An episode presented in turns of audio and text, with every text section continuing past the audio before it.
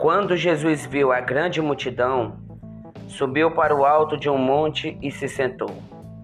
Os seus discípulos se aproximaram e ele começou a ensiná-los, dizendo: Felizes são os que reconhecem que precisam de Deus, pois é esse tipo de pessoa que fará parte do reino de Deus.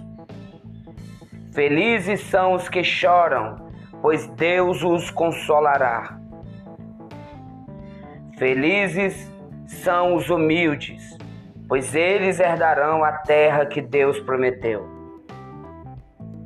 Felizes são os que têm fome e sede de justiça, pois Deus fará com que fiquem satisfeitos.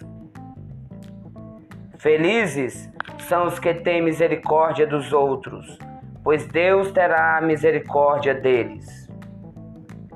Felizes são os que têm coração puro, pois verão a Deus.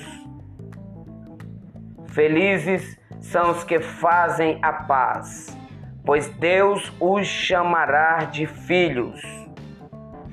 Felizes são aqueles que são perseguidos por fazerem a vontade de Deus, pois a eles pertence o reino de Deus.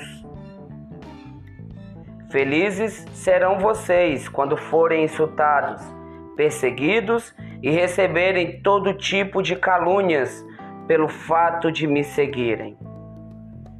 Alegrem-se e fiquem realmente muito felizes, pois grande é a recompensa que receberão no céu.